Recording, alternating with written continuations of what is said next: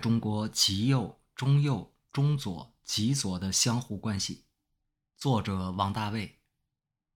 作者王大卫为中国大陆政治学者。摘要：绝大多数学人目前还在使用传统的左右二分法，只不过一些人以左为政治正确，以右为政治错误，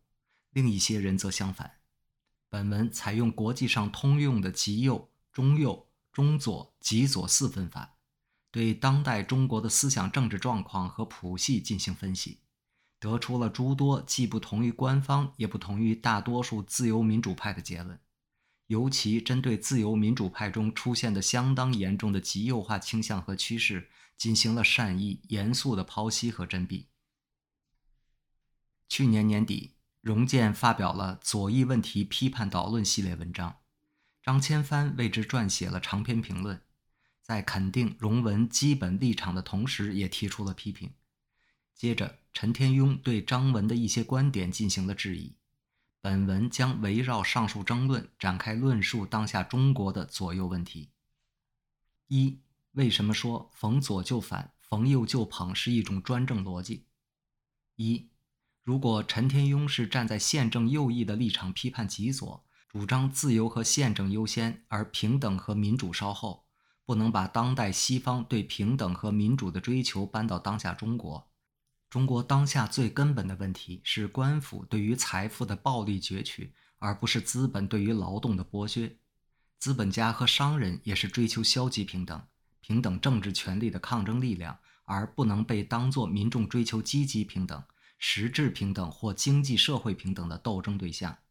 那么我们宪政左翼是完全能够理解和接受的。二，问题在于陈天庸像哈耶克一样，在强烈反对极左的同时，把中间偏左的宪政左翼也给否定了，从而不知不觉间把自己定位在极右的位置上了。张千帆尖锐批评哈耶克说：“既然市场自由成了他的自然法。”政治自由还是独裁就不那么重要了。如果民主政治干预市场自由，那还不如支持市场的独裁政府。他在《通往奴役之路》中说：“民主本质上只是一种手段，一种保障国内安定和个人自由的实用措施，它本身绝不是一贯正确和可靠无疑的。一个高度同质化和教条的多数民主政府，其统治的压迫程度或许并不亚于最坏的独裁统治。”事实上，他对南非种族隔离制度辩护，并和西班牙独裁者弗朗哥、葡萄牙独裁者萨拉查和智利独裁者皮诺切特惺惺相惜。他甚至将自由宪章送给萨拉查，并附言：“我这本书可以帮你设计宪法，防止对民主的滥用。”陈天庸则高度认同哈耶克，认为皮诺切特十七年执政使智利摆脱了苏俄式社会主义统治。智利至今是拉美几十个国家中社会与经济发展最好的国家之一。智利民众至今受益于皮诺切特依据弗里德曼经济学思想的国家治理成果。民众的生活福祉、社会相对自由与安全，是不是可以作为评判政策优劣的标准？舍此还有什么更好的标准？三，陈天庸在这里有一些错误的事实判断和价值判断。第一。阿连德政府是以社会党人为首的左翼执政联盟，是民选的合法政府，奉行社会民主主义，政治上属于宪政民主左翼。虽然匆忙实施了相对于治理国情而言过于激进的一揽子改革方案，导致了经济状况恶化、财政危机和通货膨胀，但与以国家所有制和计划经济为基本特征的苏俄式社会主义，国际上通称共产主义。和共产集权专政还是有本质区别的。然而，自米塞斯、哈耶克以来，把社会主义打成共产主义，把宪政民主左派打成极左派，已经成为极右派的标准动作。横扫一切的棍子和不加思索的教条。既然阿连德政府是共产主义政府，那么用军事政变等非常手段颠覆它，仿佛就具有了政治上和道义上的合法性了。第二。皮诺切特背叛军队不得干政的宪政原则，领兵攻打总统府，杀害民选的合法总统，建立军阀独裁专制，残酷镇压和杀害政治反对派，工会领袖、知识分子和普通公民，对智利人民欠下了累累血债，这是倾太平洋之水也不可能洗干净的罪行。本来在宪政民主框架内，是实行社会民主主义还是新自由主义的经济纲领都是可以的，前提是获得人民的选举授权，实现合法的政党轮替。就智利而言，具有一百多年历史的多党制和宪政民主体制还在正常运行。反对阿连德政府的政党和政治力量，完全可以通过动员和争取选民，在即将到来的下一轮选举中实现政党轮替。任何政治力量，不管是左还是右的，只要是用暴力等非法手段夺取政权，就犯了颠覆宪政民主国家政权的首恶之罪。第三。哈耶克、弗里德曼的新自由主义产生于欧美社会环境，应该说，相对于凯恩斯主义、左翼自由主义、社会自由主义、新政自由主义、新自由主义等社会民主主义，具有相当的学术合理性，且在长期实行凯恩斯主义和社会民主主义的情况下，也具有纠偏功能的政策合理性。哈耶克、弗里德曼们通过欧美国家的宪政民主程序，推动新自由主义的学理变成撒切尔主义和里根主义的政策，也是正当合理的。但想把新自由主义推广到全世界去，尤其是推广到那些经济不发达、政治不稳定的国家去，为此不惜通过中情局，为此不惜通过中情局与这些国家的极右派政治力量联手推翻民选合法政府。这恰恰是出于他们所批判的理性的健忘和致命的自负，完全背叛了知识分子的学术操守和政治伦理，这是他们也洗不掉的污点。第四，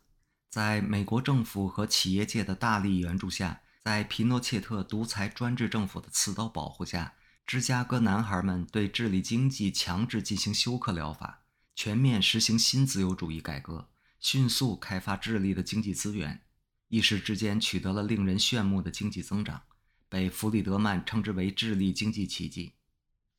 然而，这只是一种极少数人得到的暴力的经济增长，一，其代价是底层民众大规模的失业、社会福利和安全网络的瓦解与极其悬殊的贫富两极分化。一九八三年，智利国内的失业率从一九七三年的百分之四点三上升到百分之二十二。而实际工资水平相比七十年代初下降了百分之四十。之后，军政府不得不实施了阿连德式的最低报酬就业计划，为民众提供了大量的公共服务就业岗位，就业情况才出现较大改善。到一九九零年，智利国内的失业率才降至百分之七点八。第五。皮诺切特独裁时期，这种有片面自由而无基本平等的经济模式，必然带来社会矛盾的激化和政治危机，民众的抗争与日俱增。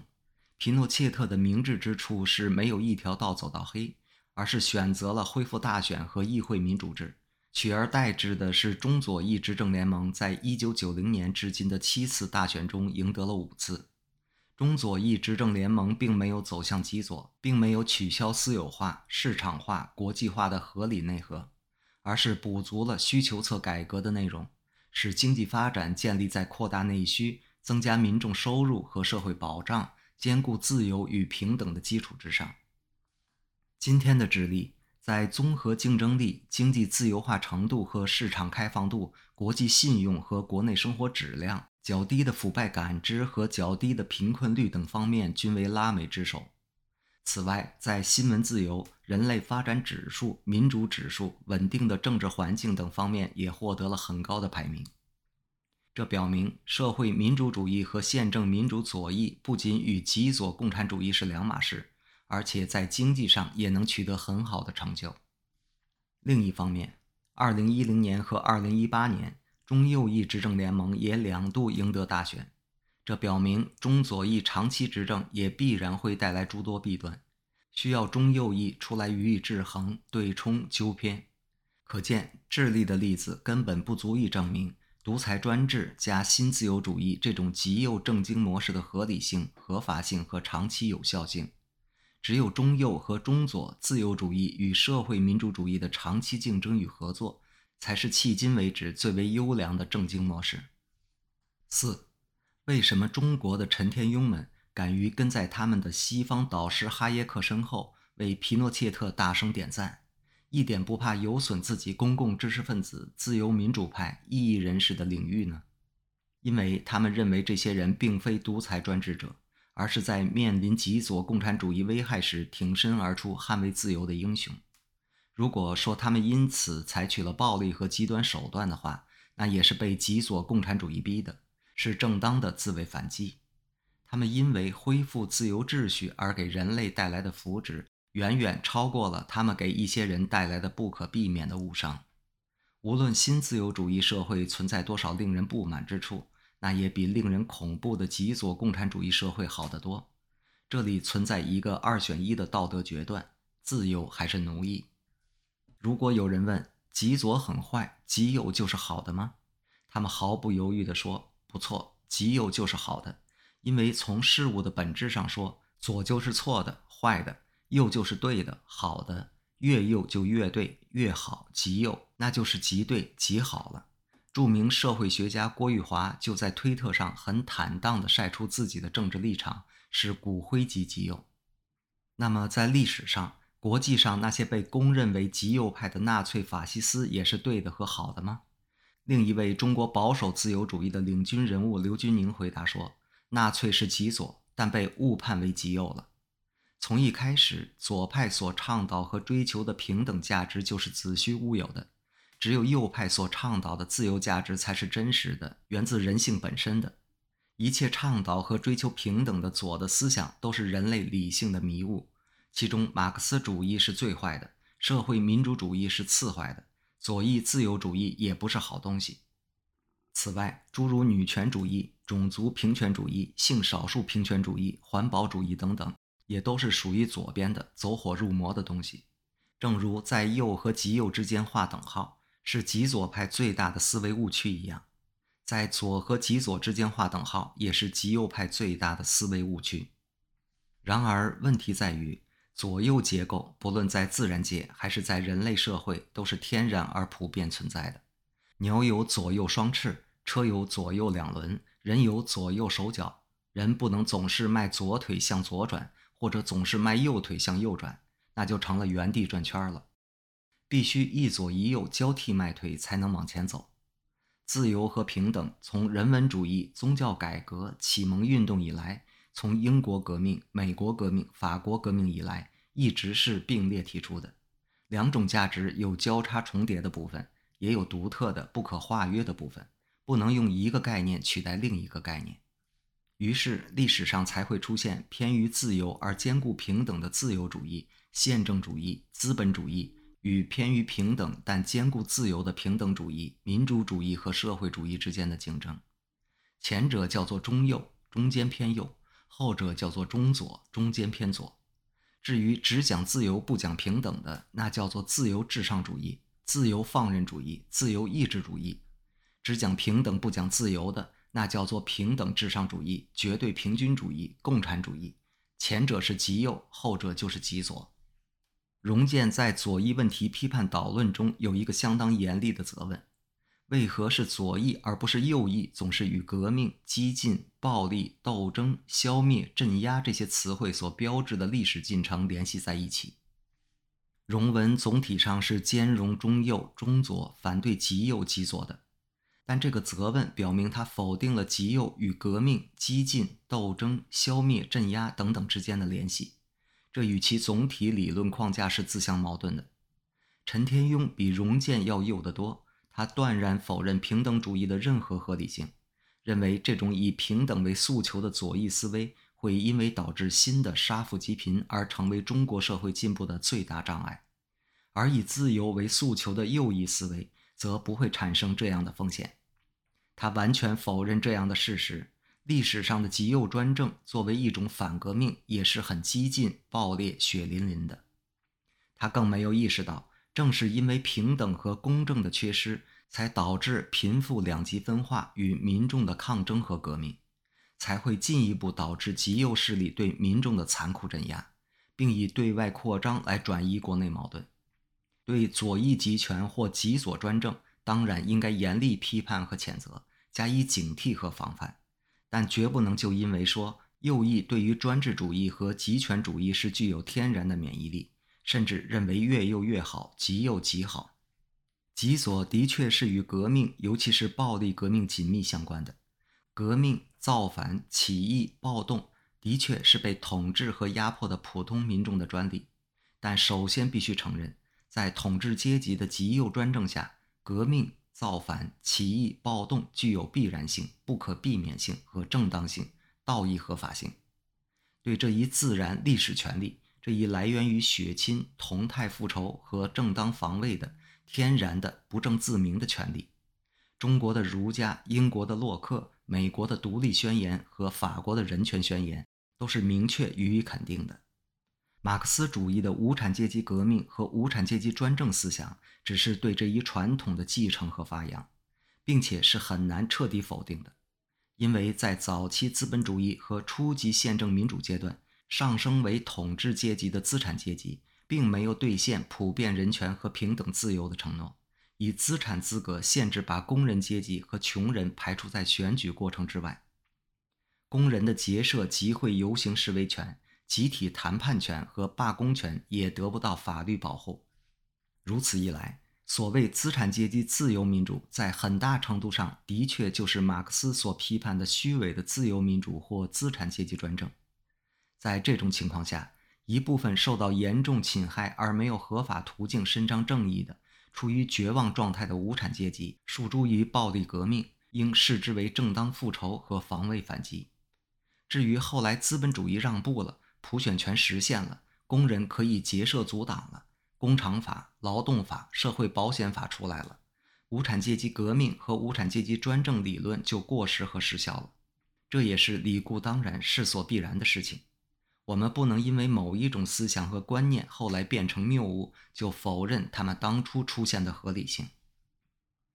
六，越是极右专制的国家，极左的土壤就越丰厚，极左的反弹就越猛烈；反之，越是中右和中左竞争与合作的国家，极左革命产生的土壤产生的概率就急剧缩小。极右派与极左派表面上针锋相对，你死我活。但其实又相生相成，彼此成为对方生存发展的条件。正因为极右派有意无意倡导和实施丛林竞争法则，造成了极为剧烈的贫富贵贱分化和官民劳资冲突，才不断出现绝望者的复仇和推倒重来。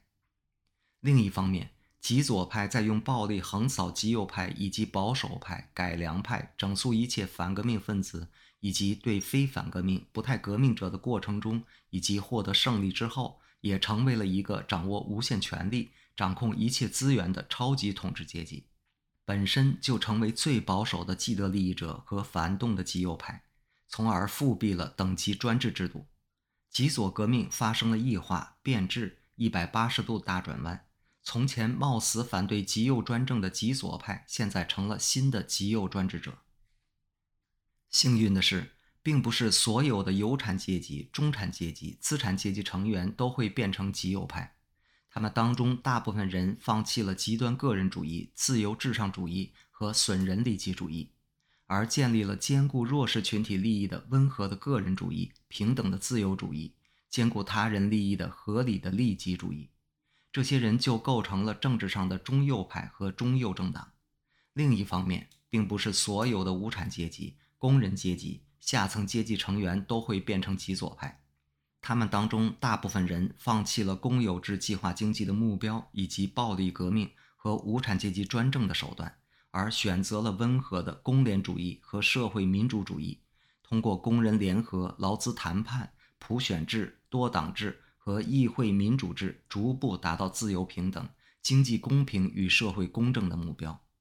这些人就构成了政治上的中左派和中左政党。人类要终止极右与极左之间翻大饼的游戏，走出这样一种专制的循环，只有奋力建立以自由、平等、公义为原则的宪政、民主、法治，而中右派和中左派正是实现这一目标的主体力量。二、对当代中国左右状况的分析判断：一。中国异议人士中的极右派异口同声地认定县政府是极左政权。四项基本原则哪一条不是极左特征呢？本文当然也认为上述四条都是极左特征，但这只是这个政权的外观和形式特征，而不是其真相和实质特征。其真相和实质是如假包换的极右，两方面合而论之，就是行左实右。在他掌权前后搞的打土豪分田地、劫富济贫，那的确是极左，但后来。把土地从农民那里合作化、集体化，把私营企业国有化，把一切经济资源变成党国所有之后，他就不是极左，而是极右了。改革开放后，把抢来的财产私有化、货币化、资本化以后，也不过是党国所有制获得了新的实现形式。党国财产在全社会财产中的比重是降低了，但其所拥有的绝对量却大大的增加了。并且凭借战无不胜的政治权力，党国对那部分让渡给民间的财产，仍然拥有毋庸置疑的最终处置权和最终所有权。普天之下莫非党土，率土之滨莫非党臣。绝大多数民众自己没有什么生产资料所有权，也不可能分享对于所谓国有财产、公有财产的所有权和收益权。他们只是干活挣工资的雇佣劳动者而已，哪里是公有财产的主人？作为雇员，他们不具有组织起来与雇主进行平等协商和谈判的权利，他们也不能平等地享有带来真正社会主义性质的社会保障、公共福利和公共服务。中国的贫富两极分化程度、社会不平等程度、等级差距和隔离程度，比所谓欧美日澳韩台资本主义国家要高得太多。这不是极右又是什么呢？民间极右派为什么会误判这个极右政权为极左政权呢？为什么要照搬他的自我表白和那一套忽悠民众的虚假意识形态呢？其深层原因就是要回避自己的极右价值取向与这个极右政权的同向同构性，从而既可以保持反共产集权的政治正确，又不用顾及别人批评自己与这个政权的诸多相似、巧合、客观上一致之处。比如反平等、反福利、反独立工会、反劳资集体谈判权和罢工权、反社会保障，他们不认为这个政权反平等和福利是问题，其最大的也是唯一的问题就是反自由和竞争。至于底层民众对平等和福利的要求，那是妨碍自由市场经济发展的，将来也许可以考虑，现在不行。如果硬要说的话，那就是英语打击的民粹主义、平均主义和共产主义。这就是为什么他们对现政权打击劳工集体行动保持沉默的原因，因为他们预感到，如果政权掌握在自己手里，他们或许也会这么干。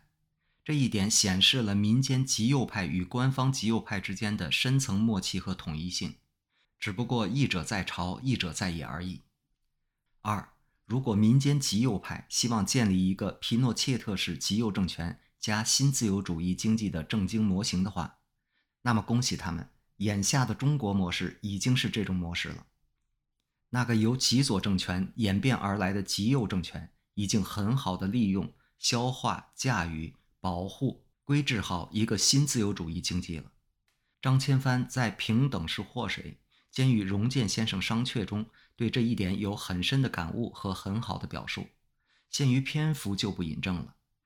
极右自由派对此很不服气，陈天庸就反问。张文称，恰恰是在实行国家最小干预的奥派国家，马克思与哈耶克合流了，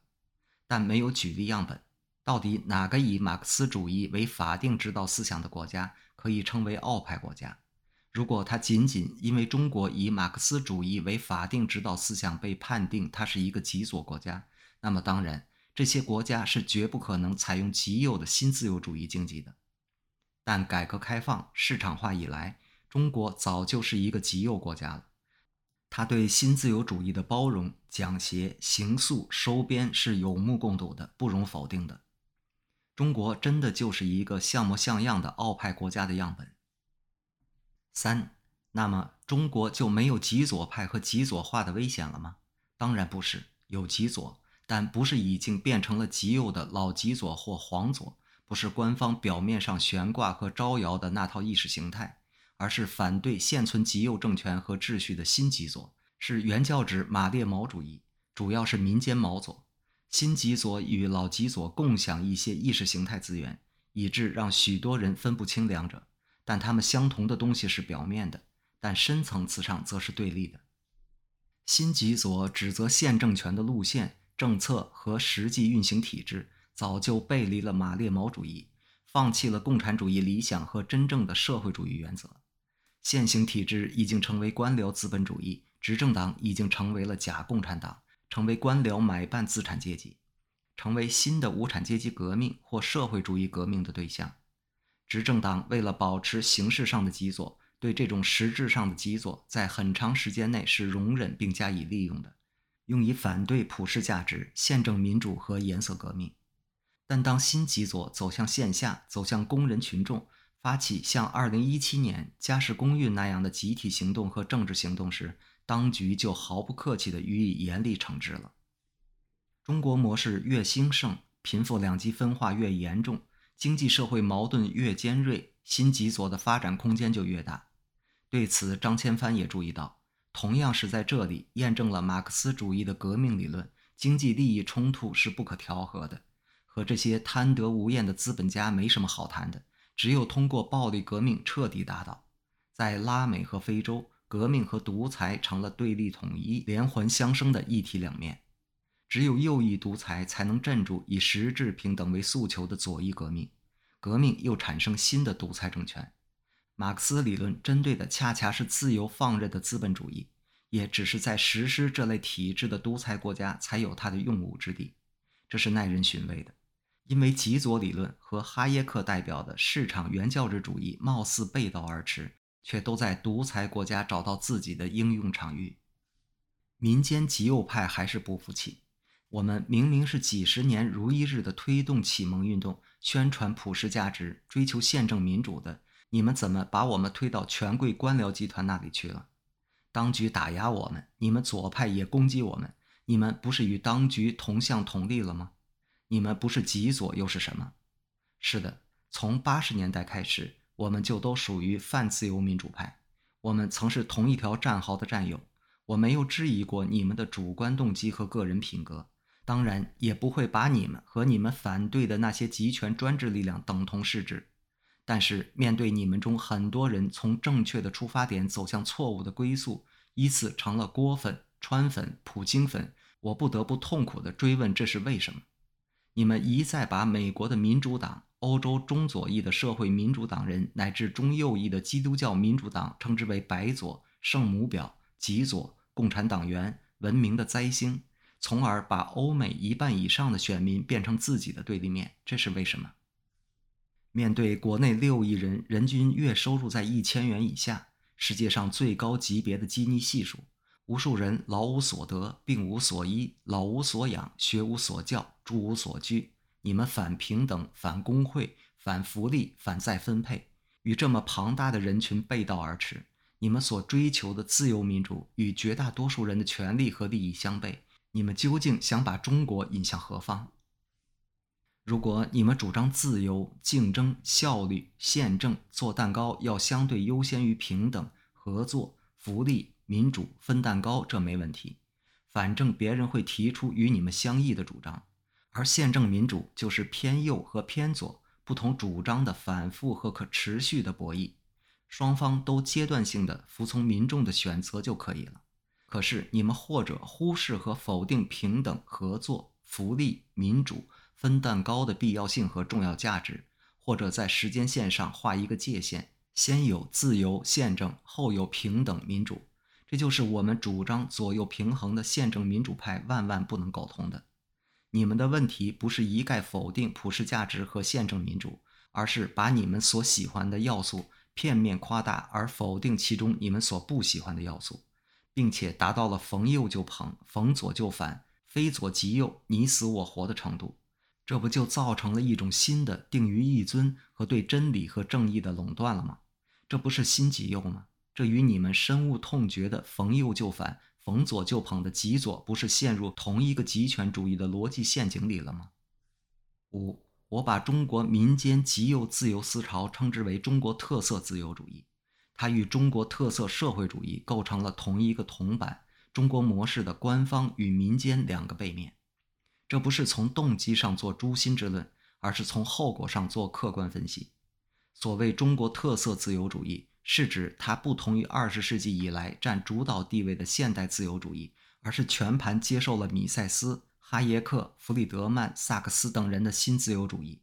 它特别适合于中国市场经济发展的初级阶段。他对于解构极左意识形态立下了汗马功劳。然而不幸的是，他与中国特色社会主义是相互定义的。正如中国特色社会主义是挂社会主义的羊头，卖权贵官僚资本主义的狗肉，中国特色自由主义也是挂自由主义的羊头，卖市场原教旨主义和社会达尔文主义的狗肉。不管民间极右派与中国特色社会主义两者之间有多么激烈的竞争和冲突。他在对劳动力和环境资源进行无责任、低成本、敲骨吸髓的开发和剥削方面，又是高度一致的，甚至结成了利益共同体。只不过一者占主导地位，一者处于从属地位。中国特色自由主义自认为是反对极左专政、推行宪政民主的主力军和先锋队，却不料自己不知不觉地成了极右专政的冲锋队和白手套。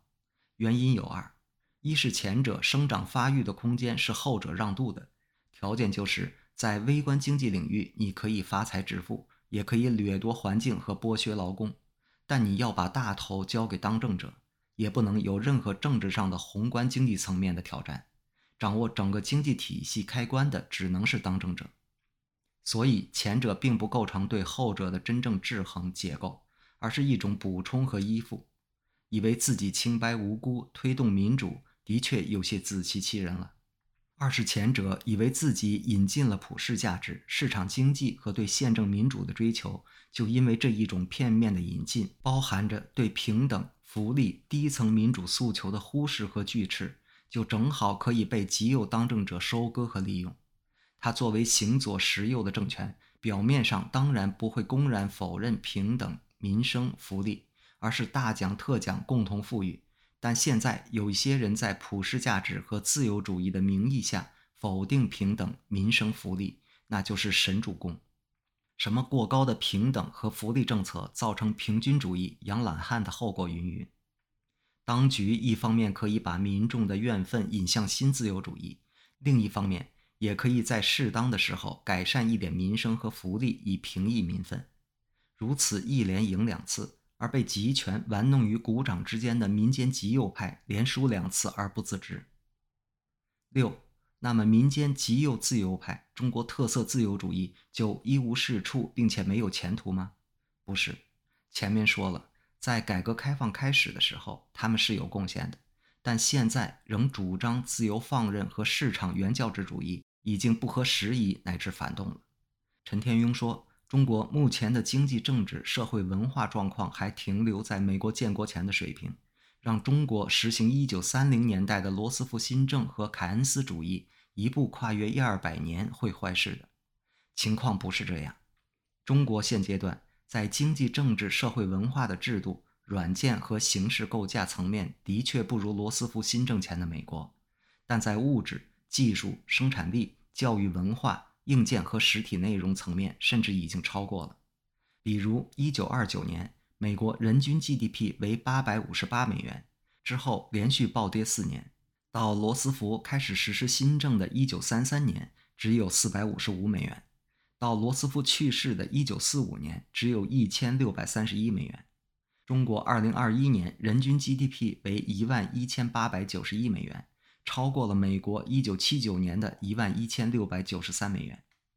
单是这一点就要求我们不能再简单的移植早期资本主义阶段的经济、政治、社会制度了，应该积极的迈向现代自由主义、社会民主主义、现代宪政民主，即中右和中左、中上阶层与中下阶层竞争与合作的宪政民主。何况几十年来，民主世界在福利和平等方面已经发生了极为深刻的、不可逆的变化。衷心希望那些仍在追求宪政的民间极右自由派多多学习和反思，走出认知迷雾。